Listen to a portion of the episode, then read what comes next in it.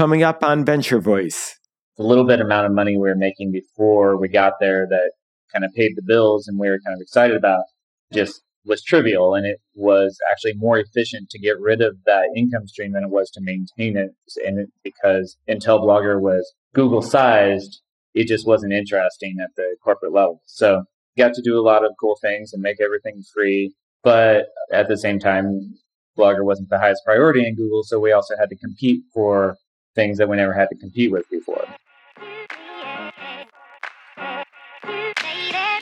This is Greg Galant. Welcome to Venture Voice. This interview I'm about to share with you now changed my life. It's with Evan Williams, who now is best known for being the co founder of Twitter and also Medium. But back in 2005, Twitter had not yet been invented or even conceived of. In this interview, I'm talking to Ev all about his hot new company, Odeo, which had just raised a few million in venture capital. Back in 2005, the idea of a consumer startup raising a couple million before launching was astounding. Everybody was so burnt after the dot com crash that nobody wanted to put any money into the consumer internet. So this was pre launch. Ev is getting ready to launch what's supposed to be this groundbreaking idea, Odeo. Spoiler alert Odeo did not work. It was a year after this interview in 2006 that they even had the idea for Twitter as a little side project. They were banging their head against the wall with Odeo, trying to make that work, and eventually pivoted to Twitter. And we all know now Odeo doesn't exist. Twitter is a huge success. But I thought it would be fun to go back to this interview that I did with Ev. I didn't know him prior to this interview. I cold emailed him. Turned out he was a listener to my podcast already. He'd heard my show prior with Dick Costolo and Philip Kaplan. Had this interview with him. The quality's awful, so sorry about that, but uh, shows you the, the times of podcasting in 2005. But I thought this would be fun to go back to because it's a reminder that even the best entrepreneurs, even the ones that are now billionaires like Ev, had failures. And here you hear that optimism pre launch of what it's like going into what might fail. And that is just part of the game of being an entrepreneur. Now, this changed my life. My life kind of mirrored Ev's. I mean, I'm not a billionaire, but my life kind of mirrored Ev's because I was starting a company at the time called RadioTail that was meant to be a podcast ad network on the side of doing my own podcast. So 2005 podcast ad network. Now I know I was 10 years too early to the market, but I spent a couple years of my life banging my head against the wall trying to make that work. It never did. I lost money on it. But by interviewing Ev, I followed what he was doing. We stayed in touch. I ended up being one of the first people to join Twitter as a user, not an employee, but I got my first name on there, at Gregory, because I was the first Gregory to sign up. And then by being in Twitter early, that led to the idea to launch the Shorty Awards, which is my first really hit success. And then soon after that, Muck Rack, which is the software business I still run. So you never know where a podcast will take you. You never know where a crazy new business idea will take you. Listen and enjoy. Evan, welcome to Venture Voice. Thanks for having me. So I saw you started your career with O'Reilly, as far as I could tell. Was that your first gig, or how'd you done up there? O'Reilly was my first real job, so to speak. However, I did actually start a company or two before having that gig back in Nebraska, where I grew up. And I started with a little publishing company ended up doing CD-ROMs and multimedia when that was all the rage in like 93, 94. And then morphed that into an internet company actually around that time, which was quite early. I always called that I was in the, the wrong place at the right time. So I was trying to build an internet company in, in 94 in Nebraska. I was mostly explaining what the internet was to folks, but did that for a couple years before coming out to California.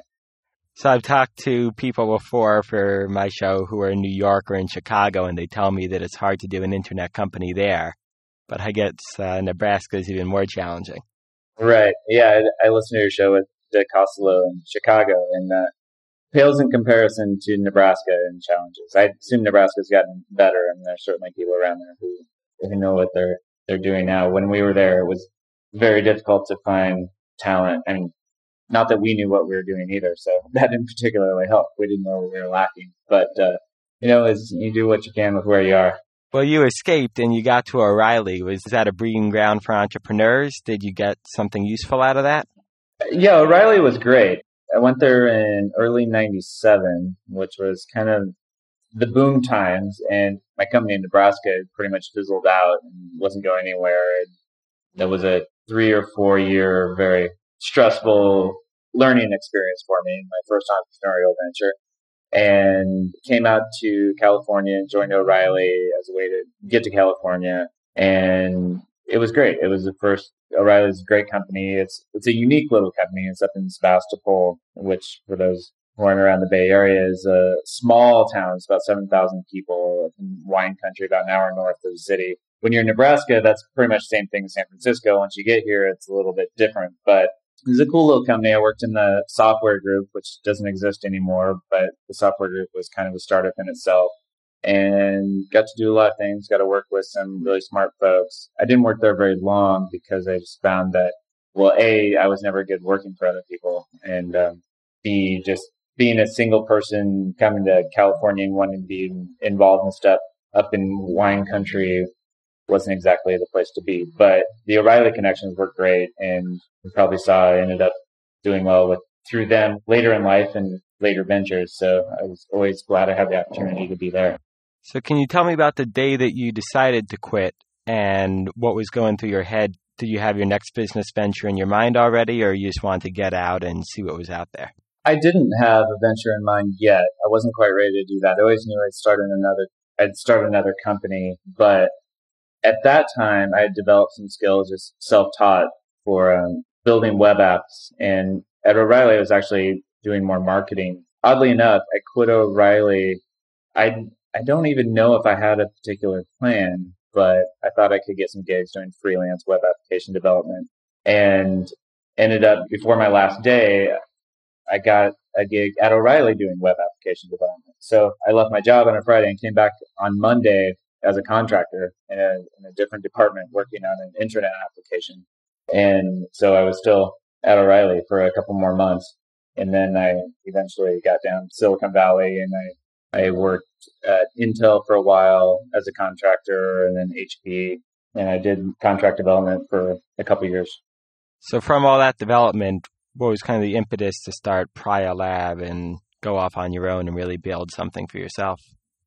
Like I said, I always knew I was going to start another company. So after a couple years, or I guess it was about a year and a half of doing the development, learning more stuff, and being sort of in the middle of Silicon Valley during the boom, I decided I finally, you know, kind of got rested up and decided to. It was time to do that new venture. So we started Pyra in actually started conceptualizing and working on it in late 98 and then officially launched that and incorporated in January of 99 with uh, my co-founder. What was your first product with Prior? What was the original conception of what to do? Was that Blogger then or did that come later? No, Blogger didn't come till a little later. So it's Pyra, by the way, Pyra Labs. I actually started it to develop some ideas around collaboration and uh, we were aiming to build a web application for personal and project management. It was sort of hard to articulate, but I had some particular ideas about collaborating online and tracking personal information online, uh, meaning like PIM type stuff, like to dos and tasks and notes and that type of stuff combined in an environment where you could collaborate and share projects and had this sort of elaborate vision of the super information manager that we started building. And that was the basis for the company. And we started out building that in um, early 99. And at the same time, we were, it was three people, Meg Hourihan, my co-founder and friend started working with us soon thereafter, Paul Bausch and myself.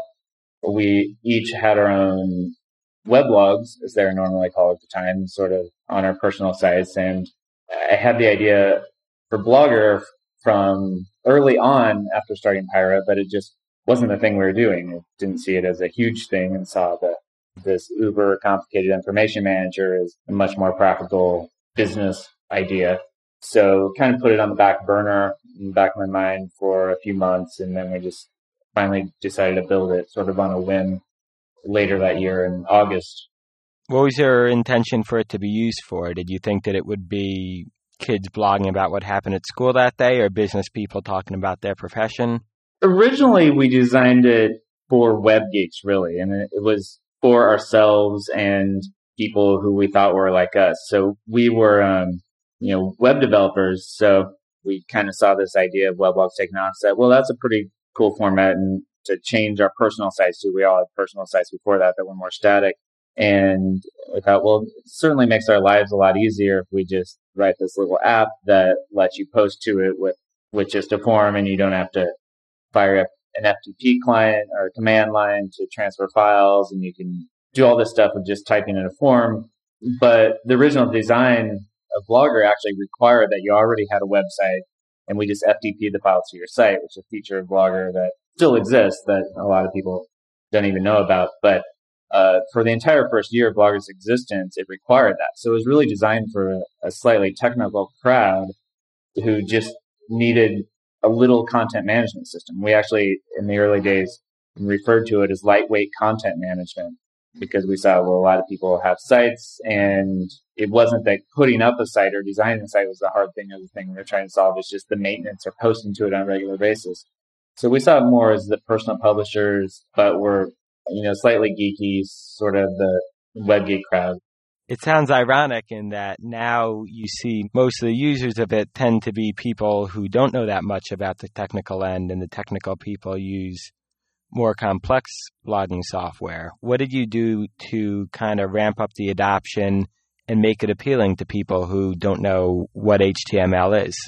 Yeah, it had an interesting trajectory through the years in that it we tended for the more and more mainstream, and that was just that was a big challenge because since it was originally designed for geeks, when we started trying to appeal to less technically adept audience, everything was designed still for these geeks, and we didn't want to take features away from the geeks, but those were actually the complicated parts of the system that that caused us and the newbie users a lot of headaches. So the ability like FTP servers, I don't know anything about that, and working with all these different servers.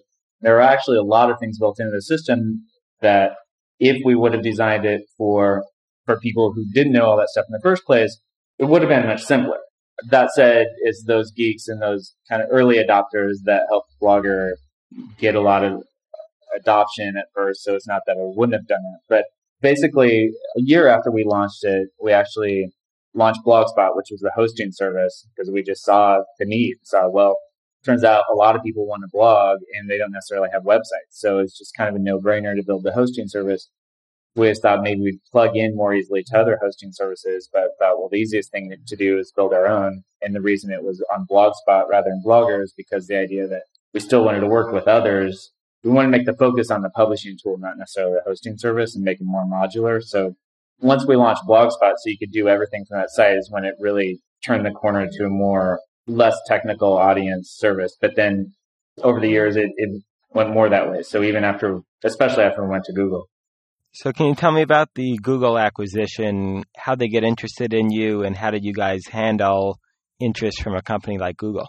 Um, well, at the time of the Google acquisition, we were about four years in to Blogger, and I had been up and down a roller coaster during those four years from early starting out during the boom, you know, mm-hmm. bootstrapping till we launched, raised a little bit of money, running out of money and lay everybody off with me and then building it back up again. And so it was late 2002 when Google came knocking and we were sort of on a roll. I mean, blogging over those years continued to grow, sort of managed to bootstrap the service into making a little bit of money via the Blogger Pro and other paid services.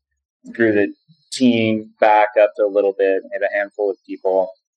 And we actually had an offer on the table to raise another round of money, the first money that we would have raised since early 2000. And so we were feeling pretty good. And when Google approached us at first, we didn't even know why they wanted to talk to us. but of course they were Google, so we went and talked, and you know it came out right away. They want to know what we thought about selling to them, and that was a surprise, of course. Um, I don't really know that much of the backstory about why they came to talk to us. I mean, it was sort of an idea someone had, so someone put together, and we started talking. As an entrepreneur, once you were in Google, though, how did it feel? I guess it's an entrepreneurial company, but at the same time, sounds as though you're very independent and haven't stayed with any other companies for too long. Oh, right. Well, I haven't I haven't been in very many companies for too long to try and stay in, but once we got to Google, it was very exciting. It took about four months from when we started talking to when we actually were, were commuting down to Mountain View, and they hired the the whole team and which was a whopping six people. And it was tremendously exciting. I mean, Google was tiny company then compared to what they are now, but they were still very highly respected. And that was still during the time where this kind of semi boom we're experiencing now wasn't really started. And um, Google is one of the few companies out there that was making money and or apparently making money. That wasn't even very public yet. And doing really good stuff. So out of all the companies to be bought by, obviously it was sort of a dream scenario. And we got there and it was very exciting. I was there for about a year and eight months. And during that time, Google just was on this chaotic growth spurt, which they're still on, went public during that time, launched a bunch of other businesses. And when we got there, everyone was like surprised, like Google's a search company in most people's mind, maybe secondarily an ad company, but they certainly weren't a blogging company or more general internet web company, whereas now they have Gmail and Orkut and all these other services where you can see where blogs maybe fit in. But at the time, was just we're the first company that actually acquired that even had any people, and we're the first website they owned that wasn't on Google.com. And it was just like a lot of firsts and a lot of craziness, and a lot of people inside as well as out didn't know why we were there.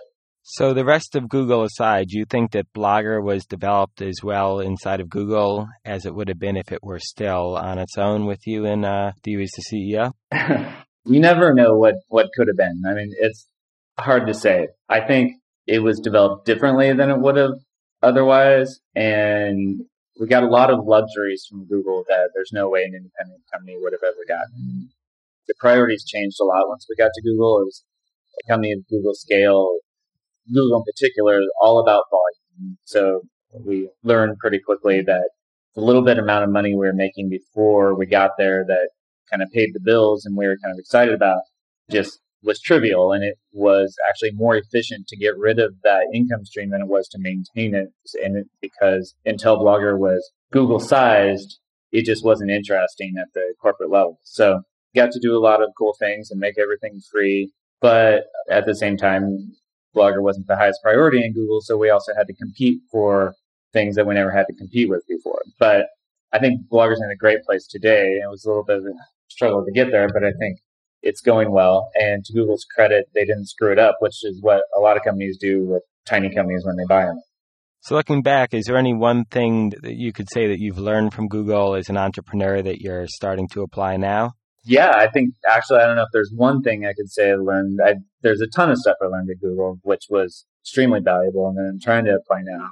And that was part of my thinking when I went there. It wasn't a no-brainer decision to do the acquisition for me, exactly because it'd been so independent and been such a long road building Blogger and thought what things we're looking at. Went to Google specifically because I thought it was, is the best path to reach Blogger's potential, and secondarily because I knew I'd learn more at Google and from people at Google than any other path. So the biggest thing I always come back to learning at Google is their ability to think big. And that was something I was always impressed with, even when I was there. Every time I saw Larry or Sergey speak, or or the way they tackled a question was always at a higher level or thinking bigger than most people dare to think. And when you're an independent company, it's especially hard to do that when you're a small company. I think those guys always did that. And certainly when you're bootstrapping, it's hard to do that. But the ability to just think audaciously huge ideas, like at the time when they did, is like, oh, we're going to index the whole web. That was kind of crazy. And you see it in a lot of things like Gmail, we're going to give away a gig of space. And things that just changing the metrics on people is a fascinating discipline to have and uh, something that speaks to their phenomenal success. So, how are you thinking big now with Odeo? That's a good question. I I think we're thinking big and we're thinking audio is everywhere. It's the most ubiquitous medium there is, and we want to be the best source for for finding and subscribing and listening to audio as well as creating it. And we have lots of big ideas around that.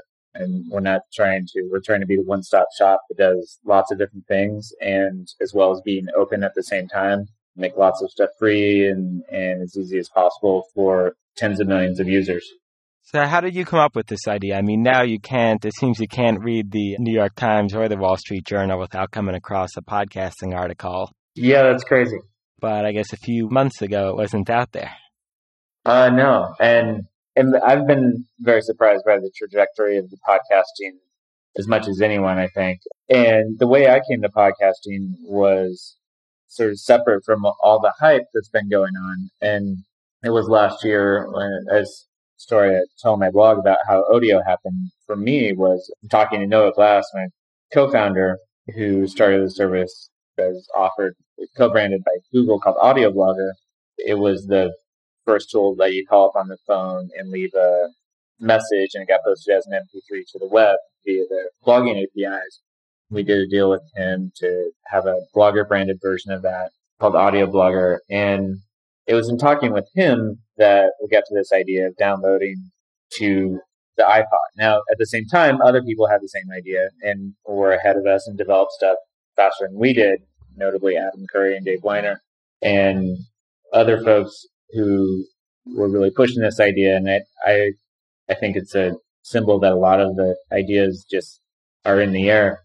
But I certainly give those guys credit for developing it quickly. But the way we came to it is just looking at Audio Blogger and saying, well, this is really cool that people can post audio to their blogs. I always thought that was a nice service and wanted to offer it to blogger server users, but I didn't find that I actually listened to the audio when I came across it. And at the same time, I was commuting down to Google every day down 101, and I bought an iPod and subscribed to audible.com specifically to pass the time on that commute. And I found that as much as I like music, nine times out of 10, I would be more interested in listening to someone talk about a subject of interest to me than I would be to listen to music, especially when I'm driving. So I thought, well, we're all about publishing. We're all about personal publishing and helping people get their voice out there. And we do this with audio, but why does it have to be tracked on the web? And it's like the place I want to listen to it is in my car via this device I bought specifically for listening to things. So, and I hook it to my computer. So why couldn't we just transfer the independent, fresh content to my iPod every day and I listen to that on my commute to work instead of these books? So that was sort of the aha moment I had back last fall. And then shortly after that, or I tuned into other people talking about podcasting. I was encouraging Noah to do it at the time. I wasn't really involved, and I was still at Google at first. And then when I quit Google, I still wasn't involved full time with Odeo. I was just sort of advising Noah, and then finally kind of got sucked in earlier this year. Yeah, I don't know if you'd have the stats for it, but it seems as though cities with worse traffic and longer commute times are going to have faster and faster adoption rates for uh, podcasting. I would guess so. I was trying to do some research on how much time that the average American spends commuting, and it's something like 24 minutes a day, which I thought is wonderful. I mean, that's, I think a lot of people in the Bay Area would certainly love to have a 24 minute each way commute. I don't know if that 24 minutes was combined or not. So I think you're right. I think you'll see a lot of adoption in the, in the cities. Then again, the flip side of that, as I started digging into podcasting, just the idea of audio content in general, I became fascinated by the fact that obviously there are a lot of parallels to blogs and well, blogs have grown tremendously over the last five or six years since we first got into it.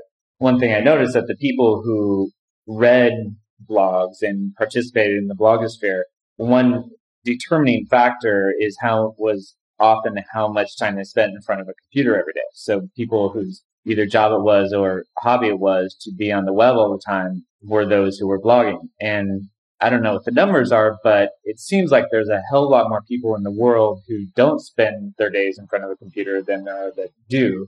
And everyone from the postman who's walking around delivering the mail to someone working in their garden or a million other jobs or uh, you know lives that don't involve sitting in front of a computer to me says that the potential for audio content is possibly much greater than that of blogs and as far as reaching a really mainstream audience. Uh, so, so I guess you're thinking bigger now than you were with Blogger. possibly, yes. And you're thinking big, but so is Steve Jobs at Apple, and Audible's thinking big, and so is Adam Curry and Dave Winer, like we were talking about. And Odeo's, uh, as you were saying, a one-stop shop. Do you see? Are you competing head-on with all these guys, or are you all going to uh, peacefully coexist? Somewhere in between there, I think. Uh, I don't think we're competing head-on with anyone right now. I think there's a tremendous amount of activity and innovation in the space, obviously, and lots of startups that you didn't name as well as those you did, as well as the big players, the Googles and Yahoos. I'm going to ignore this either. First of all, I think it's there's room for a lot of players. A, B, I think a lot of the, the services are complementary. So whereas Apple came in and they saw the same problems we did and other people did. See, well, this this medium has a lot of potential, but it's just from the average user experience level, it's got some challenges, and we want to make that easier. You know, they approached that a lot of the same ways we did, and that's one of the problems we're trying to solve with Odeo.com. They're solving it with iTunes. They're leveraging a lot of the technology they already had, as well as a, obviously a substantial user base and a phenomenal brand. And they're able to get that solution out there and make a huge leap forward for the podcasting world. You could look at that as competitive, but on the other hand, uh, from the Odeo side, they also made it much, much easier to use Odeo. So if you go and sign up for Odeo now, you say, hey, you have iTunes 4.9. One click, you can have your Odeo subscriptions in iTunes instead of before we required you to download our Syncer application, which was like iPod, or you could use any of the other third party apps. But from a beginning standpoint, you had to download this nine meg file and install it and log in. And now it's a matter of one click. And we feel we still offer a lot of value above and beyond that. So if they want to take care of the plumbing of this, that's great. And I think it'll, in the end, result in more people using Odeo and, and they do work well together. And you could get some of the same podcasts in the iTunes podcast directory as you can get in Odeo. We think we're going to add a lot of value on top of just the basic subscription mechanism. And if you want to pull them down in iTunes, that's great. And in that case, I think they do work peacefully together. And a lot of the other cases, we're trying to be open, as I was saying before, the one stop shop, but that's open at both ends. So if you want to use our creation tools, that's great. You'll, you still be in the iTunes directory and the other directories. And if you use Castblaster or some other publishing tool, probably you want to still be in Odeo for the distribution. So I think there's going to be a lot of today. I don't think any internet ecosystem or, or medium does exist without lots of cooperation. No, there's not going to be an eBay in any world where one company pretty much owns the marketplace. What have the numbers been like for you in terms of adoption, especially since uh, the iTunes 4.9, the iTunes with podcasting support? Has that increased your total usage or not affected it? Uh, well, iTunes 4.9 actually was launched publicly before Odeo. So it's only been a couple of weeks for us since we met out in public. We had about 10,000 invitations that we sent out a few weeks ago before we opened the doors publicly and those are just people who signed up on the site before. So it's really too early to tell. Um, iTunes was out first. iTunes, I think it's safe to say, has bigger numbers than we do at this point, but we're definitely seeing growth and we're just getting started. So I'm feeling pretty good about it. Steve Jobs, watch out. we, we work well together. I'm sticking with that story. Great. And, uh, and how are, how is Odeo funded? Odeo is up until today actually was angel funded by myself and most recently one other angel and we just closed some venture funding today that we're going to be announcing next week actually. Oh, congratulations. So uh, are we breaking that right here? I suppose, depending on when this goes out. Um, I'm not going to tell you who yet because it's uh, actually a combination of some angels and a VC, and I need to get signed up from all them to use their names. But um, we have a great group of investors, and we're really excited about it. Great. Well, I guess I'm going to have to do my post production a little bit faster than usual then. To the podcasters out there, do you think there's a business for them? Do you think we're going to see a lot of people making a living just off creating a podcast? I think there are definitely going to be people who make a living creating podcasts or more generally related to podcasts um, in a bunch of different ways. I don't want to hype that idea too much. I think creating content is a tough business in all mediums, no matter who you are. And content is a tougher and tougher way to make money. And there will be money made by podcasting, just like there is money made in different mediums, assuming that the audience continues to grow and they want good stuff. And that money will come from advertising and it'll come from selling content. But the majority of people aren't going to make money by creating content. And just like the majority of people who put up websites or blogs don't make money doing that, and they do it for other reasons. Perhaps they make money indirectly, or they do it just because for the love of it, or a hobby, or to connect with other people. And then there's commercial entities that do it as a part of their business. But there will be money made. I think it's going to take a while to figure out. And then there's going to be ancillary services that I think could create interesting businesses for folks. So, say production of content, or I don't even know what the businesses might be at this point, but I think it's going to be a rich ecosystem with a lot of opportunities. Great. I don't think you're going to like this question, but I know you're a big fan of uh, Flickr, which has now been acquired by Yahoo, and you started Blogger that was acquired by Google. If uh, once this takes off, if one, of, if both of these guys come along and they're interested in getting into the podcasting space, and you're made a tempting offer, who would you rather be acquired by, Yahoo or Google? oh gosh, I'm not sure how I can win answering that question. I also don't know that uh, Google want to acquire me again, but um, they they have different strengths. If you look at the types of companies, while they get compared a lot, they're really different types of companies uh, DNA wise. Google is very very much a technology company, and Yahoo is a little bit more of a media company. It seems like the moves Yahoo's making in recent months that they're becoming more technology driven than they were. They seem really clued into the personal web and web 2.0 type ideas, which are really exciting. That's more the, their, they really get the social aspects of the web and they haven't exactly nailed all of those yet with, with um, Yahoo 360 and with Flickr, they're certainly trying. And I think they got a lot of the right ideas whereas Google, I think, is farther behind on those things. And we're not looking to sell the company to either Yahoo or Google anytime soon. So it's very hypothetical question and just commenting on, on the strengths and weaknesses. I think podcasting is going to fit with Yahoo's strengths pretty well because they are more of a media company and they also get the social web a little bit more. But someone at Google, certainly there are lots of people at Google who get it and they pulled off the right, right prototype and they could definitely tackle it in a major way. So podcasting's taking off, Odeo's taking off. Odio has institutional money behind it. What are you guys planning on rolling out in the next six months? Well, uh, probably take a hint from my my co-opetition, yeah, Mr. Jobs and uh, friends at Google, and, and, not comment on such questions. Uh, but uh, speaking broadly, one thing we promised very clearly and demoed in a lot of cases is the create tools. It's a major part of our offerings where what we planned on doing from the beginning is make it really easy to, to not just uh, find and consume podcasts, but create them and publish them.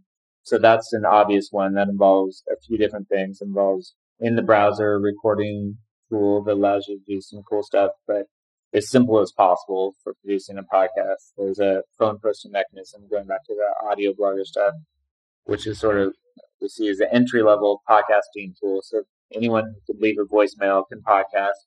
And then there's there's a bunch of services around the publishing which we hope to help as well, from the keeping stats to to hosting a site to integrating it with a blog or another website, offering one click subscription to users, that type of stuff. And then on the other side, on the flip side, we have major initiatives to help with the discovery problem when we're sitting down and thinking about what podcasting needed early on and the parallels with the blogging world. I saw that one of the things that happened with blogs is the ability to publish far outstripped the ability to find and consume the content early on. So what we got all the time is people coming to Blogger and saying, well, give me blogs to read. And our mechanisms for doing that were really poor. In fact, early on, we had, we had directory and search and some other things planned. And we actually had directory and search on the site, but we had to kind of scale those back and focus on the publishing tool because we were lacking resources. But I think that's even still a problem with blogs. Like people hear about blogs, get introduced to the blogging world. Any medium where there's millions of potential content sources and everybody's interested in slightly different things, that's obviously a huge problem. And then if you apply that to audio, it's 10 times worse because the ability you can't scan audio visually and the cost you know it takes time to download and so that discovery and sending people to the stuff they're most interested in i think is a huge problem it's going to take a lot of tools and it's going to take a lot of technology to really solve that right. And we, we see that as something that we want to help solve. And part of the way we're going to do that is by building the social and community aspects around the content. So we have a few of those now, such as the, the community driven tagging mechanisms, comments, the contacts so you can see what other people are subscribed to as a way to find subscriptions yourself. Uh, but we plan to do a lot more of that. So it's all about helping people when they come in the door go away with the stuff they're most compelled by and interested in. Well, it's very exciting, and I'm really looking forward to hopefully more people finding Venture Voice through Odeo.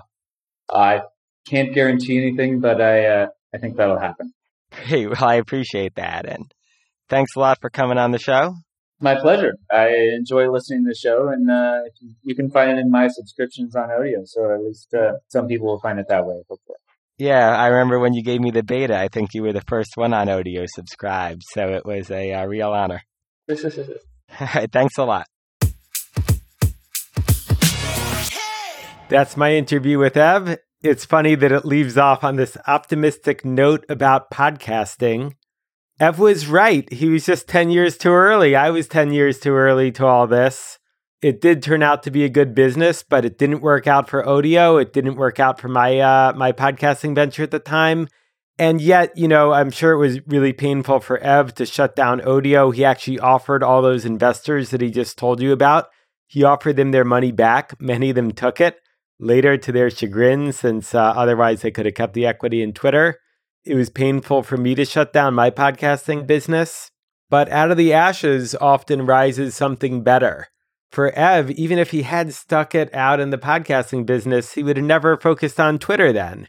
Today, Twitter alone is probably worth more than every podcasting business out there, even given how successful podcasting has been. And I'm very grateful for the business that I've created now, and I'm glad I didn't slog it out in podcasting. So I release this now just as a little pick me up to everybody out there who's got a business that isn't working I can't tell you if you should give it up or not, but if you do, you are joining great company. Another funny side note if you go and you look up the first ever TechCrunch article that covered Twitter, they say Twitter is kind of cool, but they criticize Odeo for not focusing on podcasting and trying this little side project with Twitter.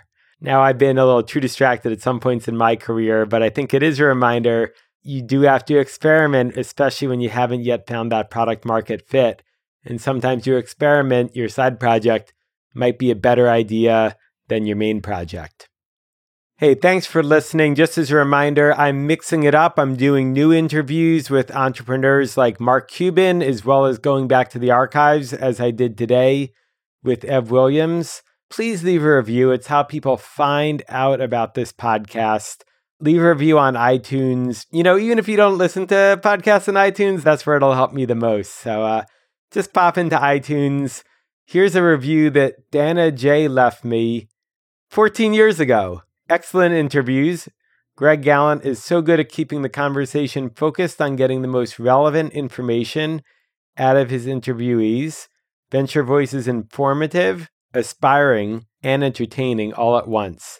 Thanks, Dana. I hope you're still listening 14 years later. And to all of you that are listening now, thank you. And you know what? Hit me up on Twitter. I still have at Gregory. People have offered me money for it. Never sold it. Had it on Twitter all this time. I later grabbed it on Instagram too by signing up early. So hit me up on social media at Gregory. Till next time, this is Venture Voice.